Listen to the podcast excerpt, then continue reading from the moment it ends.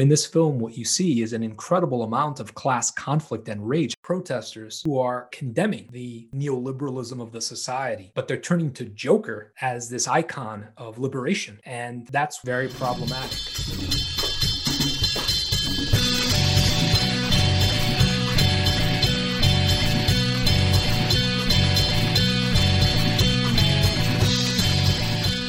Welcome to the Redwood Podcast going to be talking about Joker this week. I'm Davis Allen, and I'm here with Gabo Murcia. Hey. And John Flores. Hey. So, what did y'all think of this movie? Am I right in saying that neither of y'all had seen this before I suggested this pod?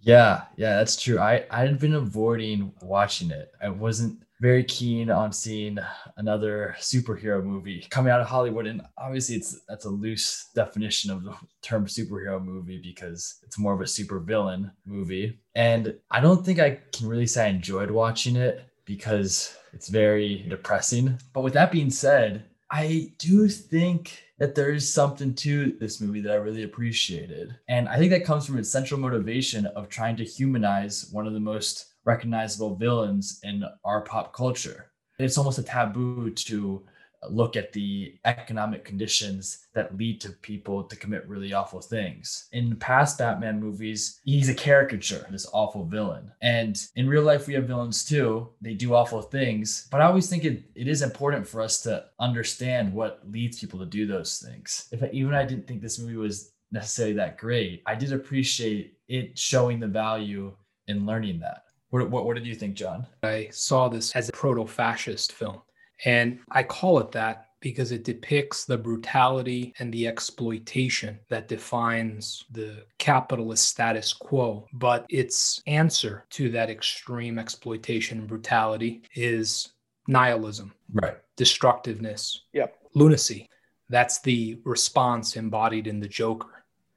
And it shows you just how horrific a liberal capitalist way of life is for so many people. And it even shows you characters like Murray Franklin, the Johnny Carson like character, who I think embodies the liberal establishment's position. It shows you someone like Franklin say to the Joker, everything's not so gloomy out there. Life's not too bad for him. Life's not too bad for his friends. They're still going to dinner. They're still going to brunch. They're still enjoying life despite the impoverishment that surrounds them. So you even have a liberal mainstream character to show you how they're seeing the world.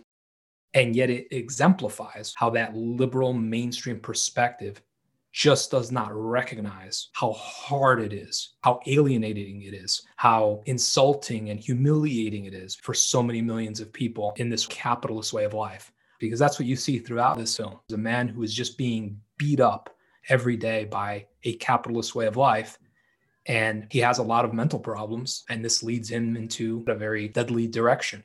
So I'm not saying the film is pro fascism, but I think it's proto fascist in the way it highlights all the problems with the system, but then does not give you any kind of humane, egalitarian solution, and instead turns you to nihilism. Yeah, you know, I am pretty much right with you, John.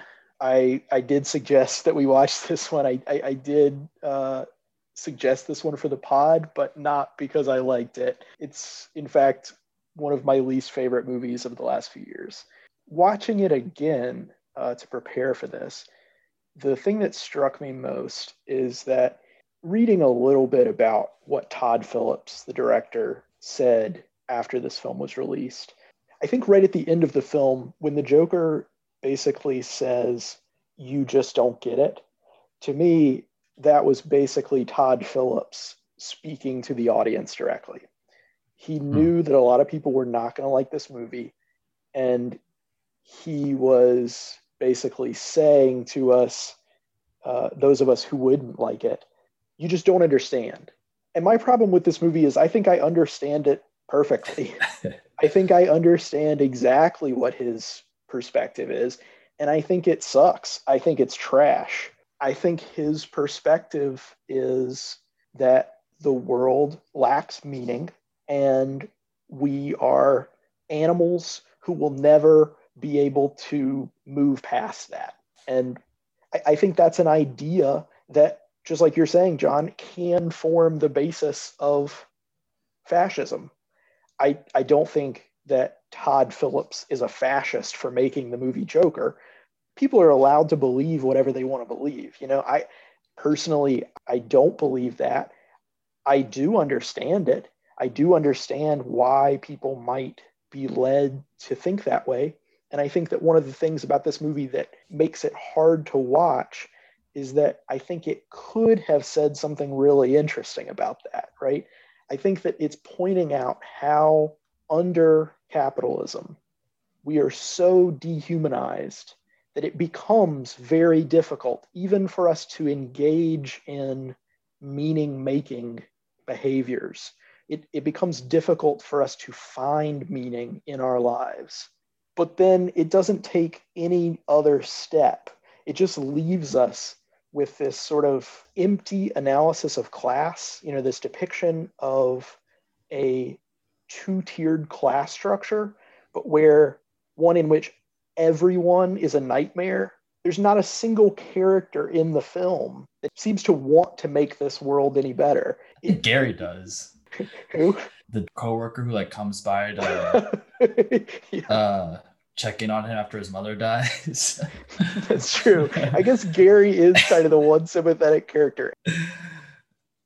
But yeah, to me, to me, it is a film about nihilism, and it responds to nihilism with a one of the weakest class analyses uh, I've I've seen in a film. I, I, I found this to be really disappointing.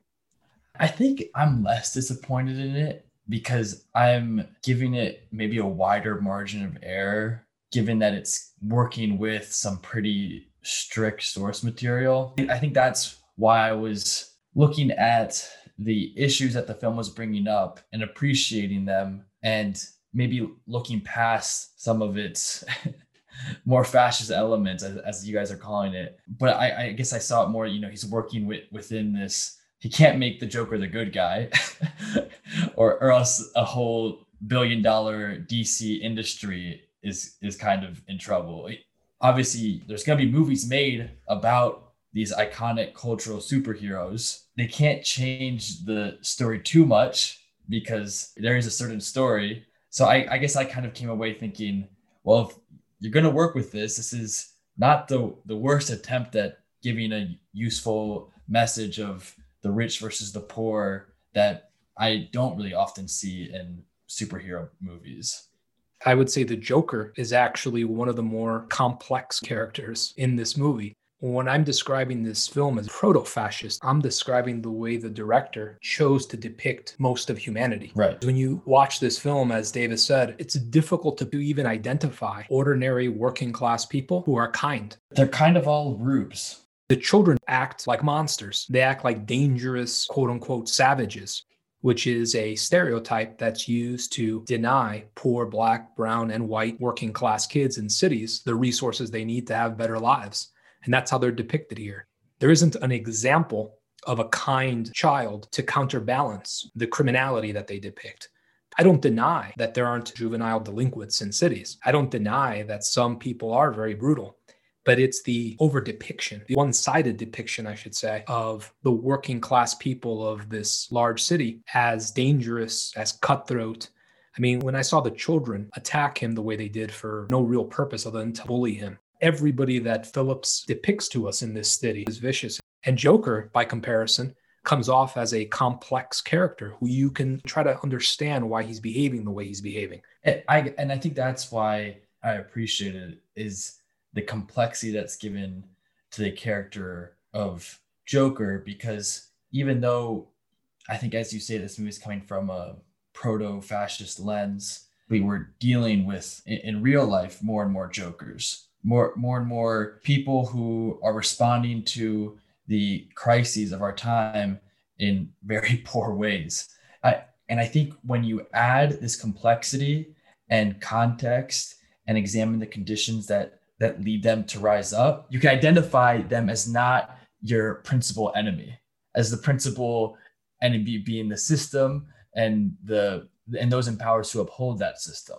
And I think that's super useful right now because I feel like so much of what we're seeing is like this continuous outrage cycle over people who in reality have very little power. One example I think of is this like freshman congresswoman from Georgia, Marjorie Greene. You know, it's almost like with Trump gone, now the 24 7 outrage that we're supposed to feel about these awful far right figures is like shifting to someone with even less actual influence in upholding the status quo. I mean, what power does she actually have? What power do the 15 or however many people storm the Capitol actually have? I, I would argue very, very little. And yet it seems like we're spending so much of our time focusing on them, not understanding the economic conditions that are leading people to turn to those ideas. I think in a way, Joker kind of does that. And it's not coming from a place of, okay, we have to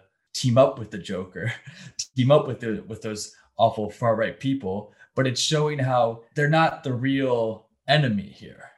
I think Gabe, you're right in the way you're showing us that people turn to far right ideologies as a result of a social context that they experience within the pressure cooker of the status quo that liberals and conservatives alike accept and legitimize. I think you're right about that. But my sense is you'd agree that the film doesn't offer us an egalitarian alternative to the brutality of the system and instead makes the protagonist a lunatic. Right, right, right. One of the incredible successes of the US government, both at home and abroad, has been to destroy the left. So at home, the FBI and the police help destroy the left, and abroad, the CIA helps destroy the left. And when you do that, what you're left with is still an incredible amount of class conflict and rage. But the question is, where's that going to go? So in this film, what you see is an incredible amount of class conflict and rage. I mean, the film begins with a garbage worker strike. That's what hooked me right. off the bat. I thought to myself, yeah. I have not seen a film that, in other words, it's like workers don't strike in America. Workers don't strike anywhere in the world because that automatically implies class conflict. And we can't have any kind of class conflict in a so called middle class existence where everyone is middle class, from Bill Gates to the people who work in sanitation. They're all middle class in America. Uh, middle class to upper middle class. And so when a film begins with a garbage strike, I thought, wow, it's already reeling me in. And yet it doesn't provide me with a constructive outlet for class conflict and rage.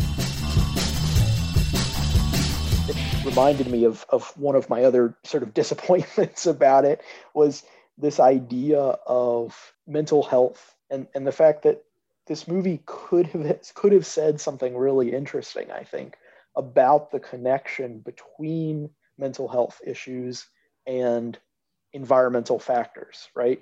This is something we we like know is true, even though there are genetic components to depression and anxiety and, and mental health disorders, there also are real environmental factors. And so making Joker very explicitly mentally ill in a way that he isn't in a lot of other Joker stories could have taken, you know, they, they he, he could have used that as an opportunity to to comment on this. I, you know, I think I think I read that this movie is supposedly set in 1981, and obviously Gotham is is the equivalent of New York City in in most Batman stuff. And uh, to me, this movie is basically like a caricature, a, a, a a white suburban caricature of what New York City was like in the 1980s. You know, it's just this definitely this hellhole, this cesspool of fear. Poor people you know, right? Like, and and it could have said something really interesting about the yeah. connection between that, even even if it is sort of um, exaggerated, the connection between the environment that capitalism creates and mental health. And you know again it just it just didn't take that step. Yeah i think for for me davis like you're looking at it like almost like a it's doing something that's 15% interesting and it's not 100% so on that 100% scale it's obviously awful. And i think i'm coming from the place where i was expecting like a negative 15% and it came out that same 15% you're looking at. But to me it's like that's like a plus 30 swing you know? So i think my expectations were just so low that i thought it it actually surpassed my expectations on its commentary about mental health because i think it i don't think it the in an incredibly sophisticated way, but I do think it showed uh, mental health as something that is determined in, in many ways by your environment. It, it, and it is worsened by uh, socioeconomic conditions like the entitlements, as as politicians call it, being cut, as public programs that a lot of oftentimes are cut while police budgets are expanded. I, I think it did do that to a certain extent, and that, that's why I go back to that. Like it did it like 15% of the way, and and I was very surprised and appreciated that it did because I was expecting it really not to do that at all. It is an interesting example of how expectations can affect the way that we the way that we make sense Definitely. of media, right? Because I I saw this I saw the trailer for this film on the day that it came out and I was like very excited because first I've just been interested in the character of the Joker for a long time. I one of my favorite comics ever is Alan Moore's The Killing Joke, which is a an alternative look at the Joker's backstory. Um, but also because in that initial trailer that I saw, I felt like it was pointing towards possibly some interesting sort of class analysis and and connecting this story to real issues in a way that that superhero movies often are not. And I guess so you're coming at it from reading the killing joke to seeing Joker. And I think my context is the Christopher Nolan, The Dark Knight into Joker. Whereas I, I think I quite enjoy The Dark Knight Rises because I just interpret it as Batman is the bad guy. uh, Bane is problematic, but he he's actually right. But I think with with this film, I, I don't even have to make that pretend leap in my head. It's it's kind of working off that basis from the get-go that, that there are legitimate problems with a city that is a billionaire's playground. Whereas in The Dark Knight, we're supposed to see that as, and there's some nuance there. I, I don't want this to turn into a, a Dark Knight uh, podcast, but I think as a, in, it, in its general premise, with most Batman movies, it's accepted as ultimately not a bad thing that Gotham Bruce Wayne as a as a billionaire can do whatever he wants. Probably need to read The Killing Joke. So actually, from, this is, that's what this is mostly convincing. Yeah. You, you need to read it, or right, uh, right. you can watch. There's like a movie version. If you skip the first like 30 minutes or something, you could watch that as an alternative.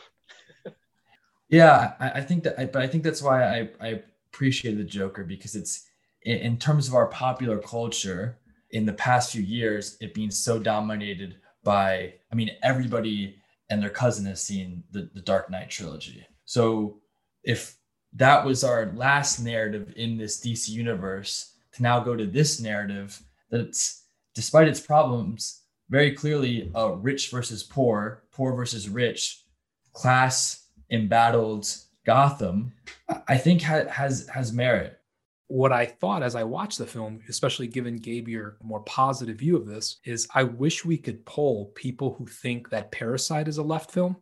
And I wonder how many of those people would tell me Joker is a hmm. left film. And the reason I say yeah. that, and if I'm not going to get into details about Parasite, but I would recommend to anybody that's listening to us right now to go to our Parasite podcast. nice. if they, if well, they I want the plug. If, yeah. if they want to hear our rich conversation about that movie and our different takes, because any listener who goes to that podcast will hear that we didn't all agree about how left that film is. I'm obviously a critic of that film, and I would say I'm a critic of this film.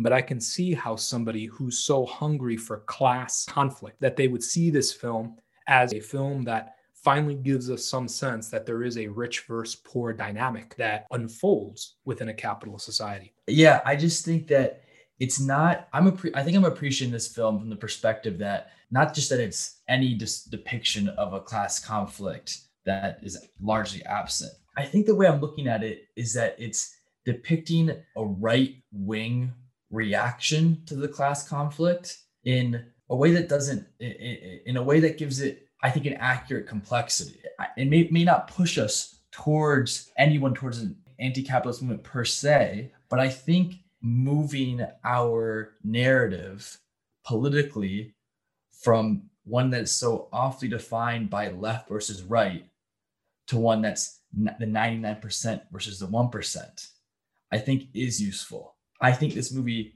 does do that in a way because I think it it does show what I would describe as a right-wing movement that is anti-establishment, anti, you know, Wayne Industries, Gotham Police. It's not showing them as the villains that I think mainstream media and so many others, even uh, I think on on the left to a certain degree, ascribe them to be.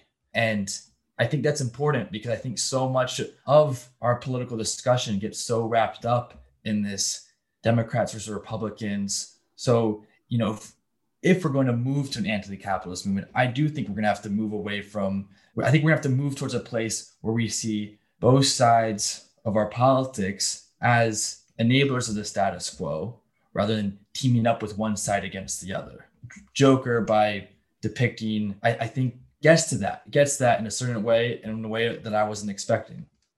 It really made me think a lot about the Capitol riots. These were awful people who were within inches of overthrowing our government and any nuance about wait who were these people who who went to dc like it seems like they were not in sound place of mind were duped and were probably susceptible to being conned in this way because of their struggles any nuance along those lines that i've seen is immediately condemned as oh no you're apologizing for white supremacy that's giving a pass to racists who would have murdered congress people if given the chance. And I, and I think that's disappointing because I think those of us who are invested in bringing forth a better world should always want to learn about what what has led people to do what they do. And that doesn't mean excusing. That means just getting a better understanding of our world and what's driving people to, to do certain things. I'm just having kind of a hard time Gabe, with this with the idea of linking these people and and the January sixth riots. I guess I, I I think that Phillips probably thinks pretty similarly about the people protesting in this movie and the Capitol rioters. But to me, it's that the, the problem is that Phillips he seems to not have any imagination about the way that these people might no protest. Right. And so like I'm pretty skeptical of the idea that many of those people were there out of any sort of economic but you think the guy you think the guy like who had a, a grizzly bear cut out like running around without a shirt on you think he was in like a sound state i think that there were a mind? lot of rich people there i think that there were a lot of powerful people there is my point okay Oh, well, that's interesting because like it powerful. Oh, oh so you're rich, like okay, someone who is worth a quarter million dollars. Like okay, maybe they're classified as rich, but is that do you really see them as as powerful?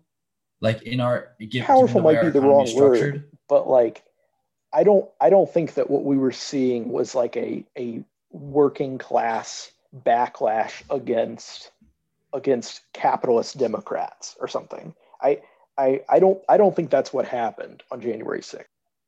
Well, I mean, I, that's, that's not what I'm saying it was either. I'm saying that it was a significant group of people who were completely devoted to the ideas that Donald Trump was promoting, which to a certain extent were anti-establishment. I and I don't think it was a working class revolt, but I think there was a probably like with most things, like with any left wing protest too, a mix of socioeconomic statuses in the crowd. There's probably some people who are well off. There's probably some people who are really struggling. And to go back to the film, I don't think the film is, I think the film is problematic because it's not showing anything beyond the proverbial Capitol protesters. It's like all of humanity, if they get upset with uh, the status quo, they'll just turn to the first person that thinks is sticking it to the man, but as solely representation of that phenomenon that really does happen in one se- segment of society,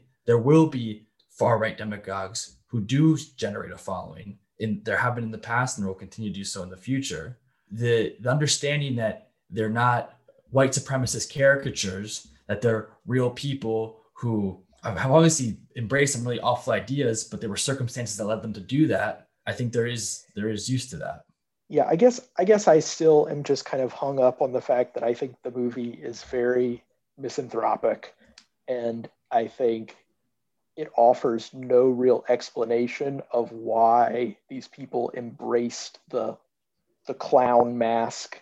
And and I, I, I, I think it's just portraying them as sort of as empty-headed animals basically. And i and, and yeah. i i don't know. I, I i just have a hard time getting past that when i'm trying to think when i'm trying to think about the class dynamics here and how they relate to real life anti-establishment views. I i, I think what, what i'm looking at it as like i'm dividing the joker into two people like arthur fleck and the joker. So I don't think there's real nuance about the people who put on the masks and join the protest, but I think there is nuance to why Arthur Fleck becomes the Joker. And I, I think that's the parallel with, as, as I've pointed out, how regular folk who are troubled embrace or, or end up following or getting caught up in, in right wing movements.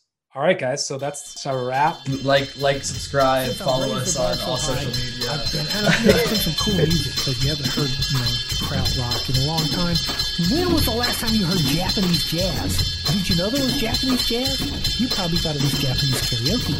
No, there is Japanese jazz, and one of the hottest Japanese jazz groups is called Pistol Jazz which is kind of what attracted me to it. You know, I come across a name like that, I said, come on, I gotta listen to these guys' music.